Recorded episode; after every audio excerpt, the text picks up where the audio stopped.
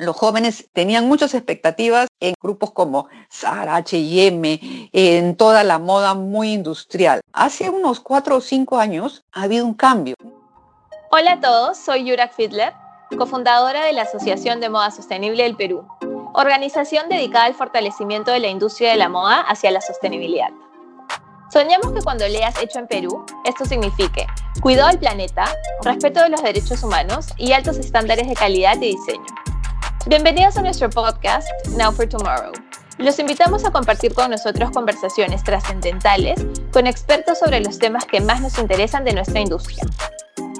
Nuestra invitada el día de hoy es María Lucía Carrillo, directora y fundadora de la Escuela de Moda Modart Perú, sucursal de la Escuela Francesa Modart Internacional París. Con más de 40 años de experiencia en la industria de la moda a nivel nacional e internacional, María Lucía ha trabajado en la parte más creativa, diseñando vestuario para obras como El Mercader de Venecia, Antígona y La Fiesta del Chivo, pasando por la parte de gerencia y producción de colecciones para marcas y empresas reconocidas, para luego dedicarse al 100% de la educación. En el 2002, la buscan desde Francia para crear esta formación de diseño con un sistema pedagógico europeo de vanguardia. A la fecha, Modar tiene más de 250 egresados y con más de 35 alumnos que continúan su formación entre Europa y Estados Unidos. La mayoría de ellos regresan al Perú. Entre ellos están Sofía Lerner, Anaísa Manés y muchos más. Bienvenida María Lucía, es un placer conversar contigo. Cuéntanos, ¿cómo empezó todo? Bueno, Yura, ¿cómo está? Es, también es un placer poder colaborar con la Asociación Peruana de Moda Sostenible y para decirte un poco cómo comienza todo antes de la formación de Modart. Yo tenía mucha experiencia en teatro, pero en paralelo siempre trabajé en moda y he tenido la suerte de trabajar en empresa grande, empresa mediana y empresa pequeña, lo cual me permitió saber lo que había en diseño, pero también lo que había en toda la producción, porque en un momento tuve que hacer hasta planeamiento de producción.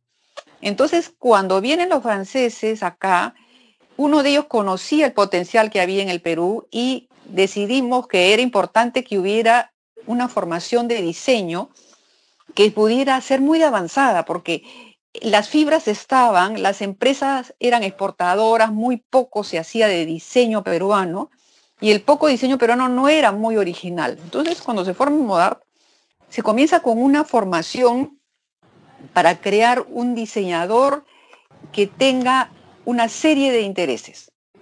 Una serie de intereses como, por ejemplo, que tenga una formación cultural, que tenga una formación técnica, que desarrolle habilidades, que pueda em, tener conocimiento de la cultura peruana, pero también de la cultura internacional. Entonces, se forma Modart pequeña, es una escuela que funciona muy pequeña, inclusive comenzamos en la Alianza Francesa al comienzo, un espacio para poder sobre todo reclutar lo que era lo más difícil de todo, profesores que tuvieran no solo experiencia, sino conocimientos de esta nueva pedagogía, que estaban eh, dispuestos a integrarse y había que capacitarlos con esa nueva metodología. Entonces comenzamos así este proyecto con un grupo pequeño y comenzamos primero por el primer paso que debe tener un diseñador, la primera característica, que es tener una identidad propia.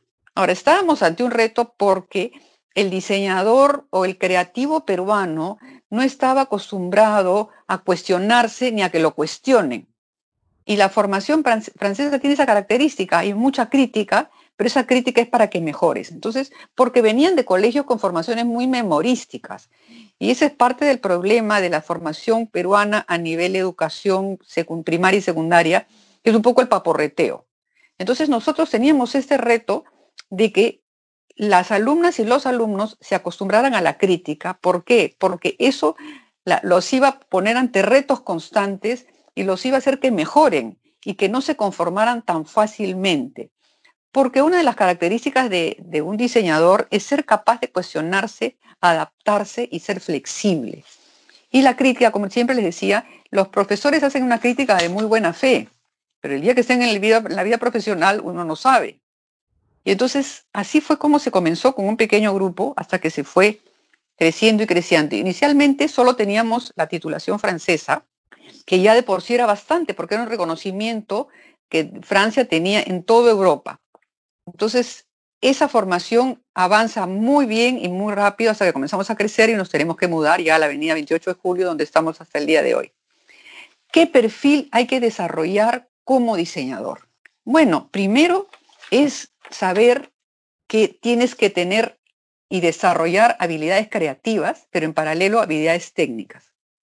Y una de las cosas muy importantes es saber integrar, integrar conceptos y conocimientos a las habilidades prácticas. Otra de las cosas importantes es que las alumnas tienen que tener intereses, intereses culturales, tienen que tener diálogo con el sector, tienen que estar insertadas y saber lo que sucede en la realidad. Entonces, en ese sentido, los profesores ayudaron mucho porque no eran teóricos, era gente que estaba en la industria. Y al estar en la industria conocían las ventajas y desventajas de esta. Entonces, así fue como se comenzó. Luego, otra de las cosas que también se desarrolló es experimentar. Experimentar con diversos materiales, no tener miedo a integrar diferentes fibras, diferentes materiales y después desarrollar un sistema de patronaje que es el, con la misma metodología y las mismas tallas que son desarrolladas en Europa, para los cuales conseguimos hacer maniquís, luego que me traje uno de muestra, para que sean exactamente igual a los maniquís que se usan en Francia. Entonces, los alumnos podían así tener esta formación con todas las características. Ahora, ¿qué sucedió también en paralelo? Que hicimos viajes, viajes de todos los grupos de alumnos, que este año, desgraciadamente por la pandemia, no se va a hacer, pero ya esperemos hacerlo en adelante, los alumnos viajaban a conocer el Perú, a conocer qué potencial había. Entonces han habido viajes, por, por ejemplo, a Cajamarca, una escuela de joyería donde diseñaban en 3D una sortija que se las hacían en, 3D en, plástico y después quien quería se las hacían en plata trabajando con los artesanos. Igual han habido viajes a Arequipa, por ejemplo, para conocer la realidad de la alpaca, de la fibra y visitar a los bordadores del colca. Entonces, cada promoción tenía un viaje así, otras se han ido al Cusco. Entonces, conocían la realidad y el potencial que tenía el Perú como mano de obra o como recurso de artesano, ¿no? Entonces, eso era importantísimo porque dentro de la formación también visitan museos y colecciones peruanas. Entonces, en el primer año el alumno tiene que descubrir toda esta parte creativa que tiene, pero les damos montones de herramientas y visitan museos y han visto desde los museos eh, conocidos, el de antropología, el arco, el a mano que es crucial para cualquier persona que estudia moda, y también colecciones como las payas, liébana, Em, tiendas de artesanía fina para que conozcan lo que puede hacer una alumna con recursos peruanos y que los integra a la formación europea. Otra de las Qué importante, María Lucía. Sí, es lo que mencionas del cuestionamiento. Yo creo que es totalmente de acuerdo contigo en que el alumno y que la persona que se está formando, ya sea diseñador, creativo, artista, tenga esta parte de cuestionarse eh, desde qué materiales usa, cómo los usa, por qué los usa y también el cuestionamiento de qué está pasando en su entorno, que finalmente es el contexto en el que se desarrolla y que enriquece eh, todo lo que se puede diseñar o crear. Entonces, qué, qué valioso es esta formación que les dan también con los viajes dentro del Perú para que vean la cultura que tenemos como país. Así es, y eso ha permitido que haya una evolución del, del que entra el primer año al que egresa, porque va descubriendo primero que la moda es un, campo muy amplio, que el diseño no es la única salida que hay en moda, porque puedes diseñar qué accesorios, ropa de niños, ropa de caballeros, sportswear, eh, tienes eh, billutería, o sea, es un universo enorme y que puedes trabajar en equipos de diseño, que puedes trabajar así, creando tu propia marca. Entonces, todo eso lo van, van evolucionando y van descubriendo este universo tan grande, pero también van desarrollando una sensibilidad y un compromiso con su realidad, que es un proceso que toma casi tres años. Ahora, una de las cosas que más me ha llamado la atención es que Hace 10 años, porque Moda tiene ya 17 años, digamos hace 10 o 15 años, los jóvenes tenían muchas expectativas en grupos como Zara, H&M, en toda la moda muy industrial. Hace unos 4 o 5 años ha habido un cambio, un cambio de sensibilidad de los jóvenes y hoy en día ellos están muy, muy preocupados y a la vez muy motivados por saber lo que es la moda sostenible en todos sus aspectos. Entonces nosotros constantemente les damos charlas y les explicamos qué cosa comprende la sostenibilidad, porque la sostenibilidad es un campo, y tú lo debes conocer muy bien, muy rico, pero muy amplio y con muchas características. Entonces, les damos como parte de su formación, porque nosotros como formación de escuela no podemos formar con una sola línea, pero sí les damos la opción. Y las últimas colecciones hemos tenido casi un 30% de colecciones finales con el tema de sostenible, ya sea con tintes naturales, ya sea con una política de trabajo con artesanos, ya sea con desarrollar la parte manual, para que ellas vayan entendiendo, integrando estos conceptos, ¿no? que creo que es muy importante. Ahora es fundamental. Es fundamental, como tú dices, el, trabajo con artesanos, el trabajar con el entorno y qué increíble que en los últimos años hayas visto este cambio de los alumnos y esta motivación hacia ese cuestionamiento que impulsan desde que empezó la escuela. Sí, y los dejamos justamente que ellos vayan encontrando su camino, porque encontrar una identidad es un proceso que como digo, toma un tiempo, pero nosotros los agarramos al inicio y al muchos son muy exitosos con emprendimientos. Tenemos, por ejemplo, Andrea Benavides que hizo Benavia, que son todos estos accesorios de paja. Hemos tenido Moche de Matín, que tiene una integración con las fibras muy importante. Y así hemos tenido exalumnos que han tomado un tiempo después que han egresado, pero que han tenido mucho éxito. Y tenemos otros que, por ejemplo, se han ido a París. Tenemos una buena cantidad de alumnos que se han ido de los más de 250 exalumnos, hay más de 30 alumnos que han continuado estudios fuera y en París bastantes, y si no en Nueva York, porque este título francés les permite continuar un cuarto año, y muchos han ido a Nueva York, han ido a Barcelona, han ido a París, a la escuela de París. Entonces, esto les abre un universo que ven lo que está sucediendo en otras partes del mundo. La gran mayoría regresa. La gran mayoría regresan porque se dan cuenta que aquí es donde pueden hacer algo diferente, algo original y algo que sea realmente importante para el entorno y para su negocio. Entonces ahí es donde comienzan muchos a darse cuenta que este compromiso con el país está muy ligado a la sostenibilidad. Entonces ahí es donde vemos que realmente el alumno despierta toda su creatividad y todo su potencial. Claro, porque si hablamos de Perú como país, por ejemplo, en el capítulo anterior que conversábamos con Adrián que justamente tocábamos el tema de cómo en el Perú está toda la cadena de valor integrada. Puedes eh, tener fibras naturales, fibras recicladas, fibras oriundas en nuestro país, luego tienes una mano de obra espectacular y, y, como todo lo encontramos en el mismo lugar y eso es tan valioso y tan rico y normalmente no sucede. Entonces tiene mucho sentido que vuelvan para ellos mismos explorar todo, todo este rubro. Sí, y, lo que sucede también es que, como yo les digo, en el Perú tienen, pueden ver muchísimas cosas y cuando van a París ven otras, pero ya en París no existen talleres de, de confecciones porque todo se terceriza pero ven otras maravillas que es cómo funciona la moda, toda la dinámica, cómo se renueva. Entonces, cuando regresan se dan cuenta que acá, eh, durante las prácticas, que son importantísimas, porque la práctica es el, lo que acompaña, es la experiencia que acompaña el conocimiento, se dan cuenta que en, en esas prácticas se han descubierto la variedad de opciones que tiene el Perú para realizar su proyecto, sea cual sea, ¿no? Porque hemos tenido también proyectos muy, muy industriales como Dona Cativa, por ejemplo, que ha hecho ya zapatos y está exportando. Entonces, y por ejemplo, eh, hay también Evagran con Giancarlo Basalo, que ya hace colecciones en algodón, con fibras peruanas. Entonces, vamos viendo que, que van teniendo éxito, pero es un éxito debido a que lo, lo han pensado bien, lo han creado muy bien. Entonces, cuando el conocimiento va acompañado de la experiencia, es que el alumno puede convertir en realidad un proyecto para el cual él cree, porque no hay que olvidarse que la moda es una pasión, pero tienes que creer en lo que haces. Tienes que creer mucho porque el comienzo no es fácil. ¿no? Y hoy en día el emprendimiento eh, de pequeñas marcas es complicado y con lo que estamos viviendo ahora, que va a ser oportunidades para algunos, pero para los otros va a ser un sacrificio enorme, están, están aprendiendo también los alumnos que la moda evoluciona y esa flexibilidad la desarrollan durante los tres años. Tienes que ser flexible si trabajas en moda y tienes que saber que tu proyecto y tu producto tiene que evolucionar según tu público y según las circunstancias, ¿no?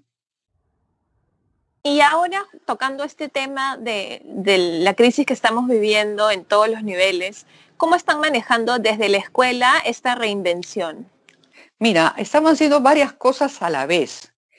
primero la formación ha tenido que ser digital. Ahora, casi el 80% de la formación puede ser digital. Y había una respuesta muy buena porque es toda una generación que está acostumbrado a digital. Los problemas que han habido han sido muchas veces un poco ya de, ansiedad, que es una cosa que vivimos no solo los jóvenes, sino todos, ¿no? Y se han adaptado a esto. Ahora, te digo el 80% de la formación porque hay un 20% que es un taller de patronaje, por ejemplo, que es una cosa que tienen que hacerlo en presencial, que es una cosa que nosotros estamos programando para hacerla luego, cuando ya tienen todos los conocimientos, por ejemplo, básicos de patronaje. El resto de la formación ha, ha resultado muy bien. Es más, a mí me ha sorprendido que algunos eh, estudiantes están trabajando mejor y más ordenado desde su casa que antes en la escuela. Y hay otros que, al contrario, hay otros que les crea un estrés trabajar en su casa. Entonces, ellos mismos han tenido que madurar su sistema de trabajo y su organización de una manera muy personal. Ahora, también en paralelo los apoyamos porque estamos haciendo clases maestras con profesionales de la moda que les explican la situación que viven las marcas, la moda, las características. Y hemos tenido, por ejemplo, a Sitka Sen con Saya, hemos tenido a Efraín Salas que nos ha explicado todo el retail, hemos tenido a la representante de Max Mara para América Latina, hacer descubrir lo que es una marca de lujo. Y así hemos tenido muchísimos colaboradores de profesionales que quieren explicarle a estos jóvenes el mundo de la moda y todos coinciden en lo mismo, es lo increíble le dicen, ustedes aprovechen esta oportunidad que tienen de conectarse con el mundo de la moda a nivel internacional. Ustedes pueden ver colecciones en París, colecciones en Londres, colecciones en Nueva York, en Buenos Aires, México, y estar informados. Ya que están en su casa, digamos, aprovechen al máximo este momento, porque después cuando regresen a una vida ya más, eh, digamos, de salir, más más movida, no van a tener el tiempo que tienen ahora en tener información, porque nosotros les enseñamos mucho cómo investigar y cómo informarse en la moda, porque el diseñador tiene que estar constantemente al día en lo que está sucediendo. Y lo que está sucediendo ahora es de, grande, de grandes cambios y de una gran evolución en la moda. La moda va a sufrir un cambio de que va a beneficiar a muchos y quizás perjudicar a algunos. Y va a beneficiar a los que realmente comprenden que se va a trabajar de otra manera, que va a haber una oportunidad para las marcas pequeñas y va a haber una oportunidad de vender en digital si saben hacer muy bien su transformación a digital. Y que, por ejemplo, ya un profesional le ha cambiado completamente la vida a partir, digamos, de esta pandemia un diseñador va a poder en el futuro trabajar en su casa tres días y ir al taller o a la fábrica una vez por semana, por ejemplo. No sabes la ventaja que es para una mujer, por ejemplo, el día que se casa y tiene hijos. Dije, yo quiero tener mi propia marca, pero yo puedo trabajar en mi casa. Entonces, todo eso ayuda también a la sostenibilidad de un negocio porque te vas a poder organizar de otra manera. ¿no? Entonces, eso, los tiempos, y es una de las cosas que quería hablar, los tiempos es una de las cosas que más ha, cambiado y va a cambiar. Esta dinámica del consumo es lo que va a cambiar muchísimo. Porque antes había una dinámica demasiado acelerada. Eso de hacer 12 colecciones al año era prácticamente imposible. Tú estabas en invierno, ya estaban llegando las colecciones del próximo verano y eso les creaba una dinámica que era estresante para las empresas. Y he estado también en clases maestras con París y una de las primeras cosas que van a hacer, y sobre todo las marcas importantes, es revisar, revisar esta dinámica que ella era esquizofrénica prácticamente, era una cosa demasiado acelerada. Entonces van a regresar a revisar la esencia de su marca y ofrecer en su marca una serie de cosas que van con la marca, ya sea consejos de cuidado de la persona, en las marcas de niños hasta cómo cambiar pañales, en la marca de accesorios, cómo son los lentes, para qué te sirven, si tienen UV. Entonces va a haber una moda que te va a hacer un poquito más entrar en el concepto y reflexionar. Y eso creo que es muy importante. Es súper importante también, como dices, el tema de que esta crisis nos ha puesto a todos un poco más horizontales, ¿no? El tema de estar digitalizados también te da el acceso a una gran marca que puede tener muchísimos años en el mercado, como te puede dar acceso a un emprendimiento que acaba de nacer, pero es innovador, eh, tiene la tecnología al día, tiene todos los recursos, te cuenta muy bien qué es lo que hace, por qué lo hace y cómo lo hace. Y tal vez a este nuevo consumidor le resulte más atractivo porque finalmente los dos se encuentran en la misma plataforma digital. Entonces, un poco que nos pone a todos en la misma medida. ¿Tú qué opinas de eso? ¿Cómo lo has visto? Mira, como es un proceso que está en evolución, estamos cambiando, yo veo que efectivamente, como le decía, se va a desacelerar mucho, pero está, yo sé que están por abrirse concept stores que vas a poder ver la marca de un joven diseñador y a la vez comprarlo de tu casa. Tú puedes ir como quien se pasea porque las tiendas van a ser casi un experimento y una experiencia. Entonces tú vas a poder ir a una tienda a ver lo que te gusta, tomarle una foto y decir, ya yo lo voy a pedir.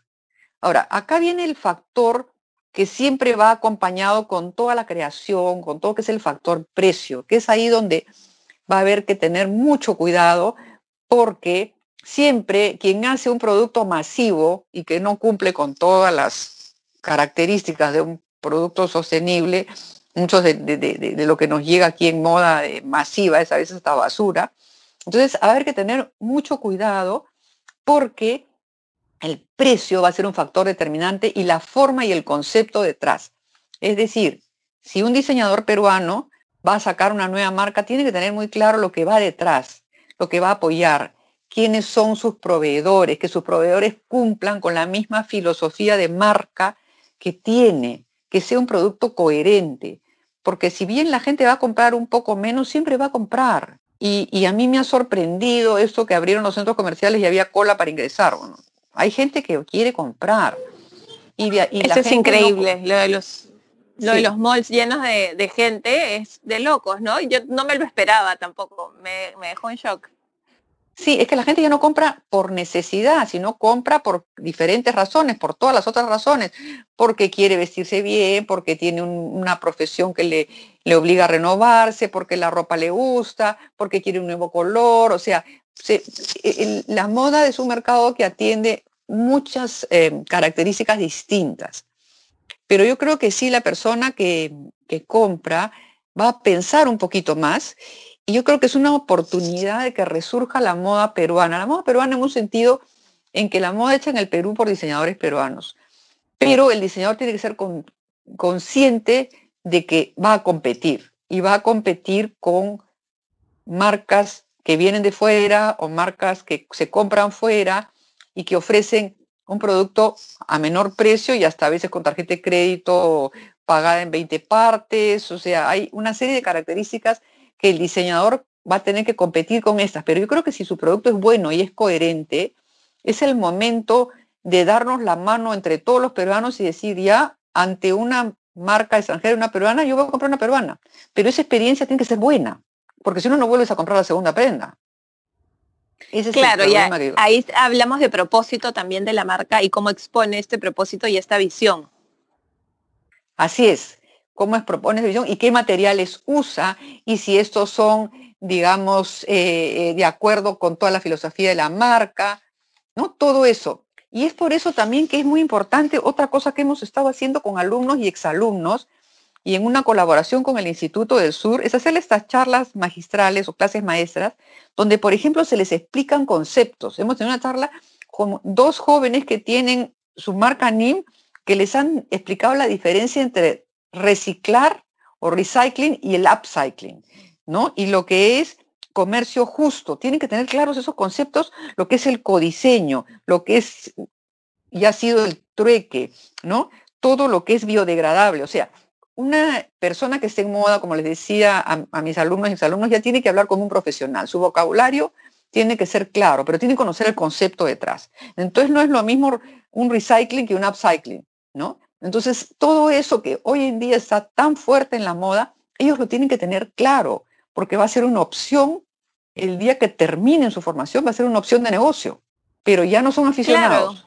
Sí, porque ya no hablamos solo de, un concepto clásico de produce y vende, ¿no? Ahora hablamos que hay renting, hay eh, alquileres a corto plazo, a largo plazo, hay planes mensuales en los cuales tú te suscribes a una marca y mensualmente te llegan cosas nuevas y tú las devuelves las anteriores. Entonces, eh, es interesante cómo el mundo de la moda se está abriendo a todos estos nuevos modelos de negocio donde los diseñadores y creativos pueden aplicar sus propósitos de maneras muy amplias. Sí, yo me quedo sorprendida, por ejemplo, la vez pasada que hay negocios de alquiler de vestidos también, por ejemplo, ¿no? De vestidos de noche. Bueno, este año no creo que haya mucho que funcione ese negocio, pero alquilaban, ¿no? Y se alquilan accesorios. Y esto es a nivel internacional, ¿ah? En París es igual, hay empresas muy exitosas que alquilan accesorios. Por ejemplo, una cartera de Hermes que no te la puedes comprar, la alquilas por 15 días y eso también hace que el consumismo se replantee, ¿no? Y el consumismo adquiera otras características.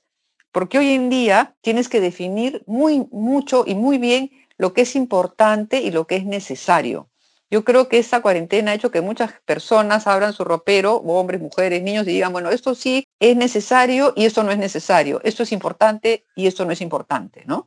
Entonces, esta velocidad del consumo es lo que debe cambiar. No podemos vivir en este ritmo enloquecedor y lo que se fabrica y lo que se compra debe tener ya ideas claras y estar muy, muy comprometido con lo que está sucediendo con el planeta. O sea, es bien delicado lo que estamos viviendo, pero también es un aprendizaje a valorar lo que tenemos bueno nosotros aquí. ¿no? Hay unas cosas que se han despertado, compañerismo, hay otras cosas que se han despertado que me han sorprendido, por ejemplo, han hecho proyectos desde su iPhone, ¿no? Nosotros tenemos un curso muy bueno de tendencias con un profesor que viene de, fuera y el profesor los ha hecho hacer tendencias recolectando información de todas las casas de tendencias y todas bajo el, todas, todas tienen el concepto de sostenibilidad como como un paraguas, pero han hecho proyectos que son casi profesionales. Entonces, eso es otro rubro donde puede trabajar el día de mañana una exalumna de Modar, haciendo una asesora en tendencias, porque como ellos han vivido el crear una tendencia, el día de mañana saben leer una tendencia y saben qué es la información válida y cuál es la no válida. Claro, tienen todo el espectro disponible y van a ver cómo se empieza a analizar, cuáles son las primeras señales, cómo tomarlas, transformarlas también, porque aparte de leerlas hay que adaptarlas, ¿no? Tendencias que son a nivel mundial se interpretan distinto en nuestra realidad y nuestro contexto. Y que les enseñen eso es muy valioso para su educación y vida profesional posterior. Así es, y yo tengo diseñadores en clases maestras que digo no sigo las tendencias, pero claro, esa exposición es muy interesante porque quiere decir que ha conocido las tendencias, las ha leído, ha visto qué cosas son y ha dicho, no, estas no quiero. Entonces, todo eso es una, es una formación que les va dando ya criterios de, de selectivos. Y también les hace seleccionar en qué sector quieren trabajar. Alta costura aquí no hay mucho, pero hay un preta porté, pero también hay un sector niños, hay un sector lencería. Hemos podido hacer proyectos, por ejemplo, con Jacinta Fernández de lencería, trabajados nada más que en algodón pima, para que ellas sean conscientes de cómo funciona una línea de lencería. Igual ha sucedido con denim, ¿no? Sofía Lerner, desde que entró a tercer año, ya tenía claro que quería trabajar con denim y ha tenido una evolución interesantísima, porque si bien el denim es sumamente contaminante, ella ha podido desarrollar procesos que son más amigables dentro de la producción del denim. Y entonces todo eso hace que la evolución de una diseñadora sea constante. Como yo les digo, nunca has terminado de aprender, siempre hay algo que aprender. Y hoy en día todos estamos aprendiendo, todos nos hemos vuelto estudiantes a la fuerza, todos nos hemos vuelto una especie de esponjas a la fuerza porque no nos quedaba otra con esta, con esa pandemia, ¿no? Sí, ha sido una gran oportunidad, como dices, y una lección también para todos los que estamos en el rubro, para los que queremos estar en el rubro, para los que nos pueden estar escuchando, es importantísimo aprender de lo que nos está pasando y ver cómo nos reinventamos, cómo somos un poco como el agua y vamos eh, adaptándonos a toda esta situación. ¿Qué recomendación o qué consejo, María Lucía, le puedes dar a, a las personas que quieren ingresar al rubro o que todavía no saben cómo transformar su marca, que están a la expectativa de ver qué pasa y de adaptarnos a esta nueva normalidad que se nos está viniendo? Claro, primero los muy jóvenes que están en duda, que a veces los papás le dicen, oye, ¿de qué vas a trabajar si estudias moda? La moda va a continuar. La moda ha pasado periodos dificilísimos y siempre se ha reinventado. Entonces la moda se va a reinventar. Entonces, para que una persona que está en moda tiene que hoy en día formarse lo más que pueda, tiene que formarse y aprovechar estos tiempos para tener la identidad de marca clara, el branding claro, la comunicación clara, poder tener todas las herramientas que las redes sociales te ofrecen hoy en día, porque probablemente el futuro sea mixto, algo presencial y redes sociales. Pero si puedes trabajar en paralelo las dos cosas, este es el momento de tener claro todas las herramientas de las redes sociales que tienes oportunidad de desarrollar. Porque eso va a ser crucial en el futuro. La gente siempre va a querer ir a una tienda, pero en paralelo también pedirá muchísimas cosas por Internet, ¿no? En el, en el sentido de que va a haber un mercado que se va a demorar un poquito, pero va a reaccionar.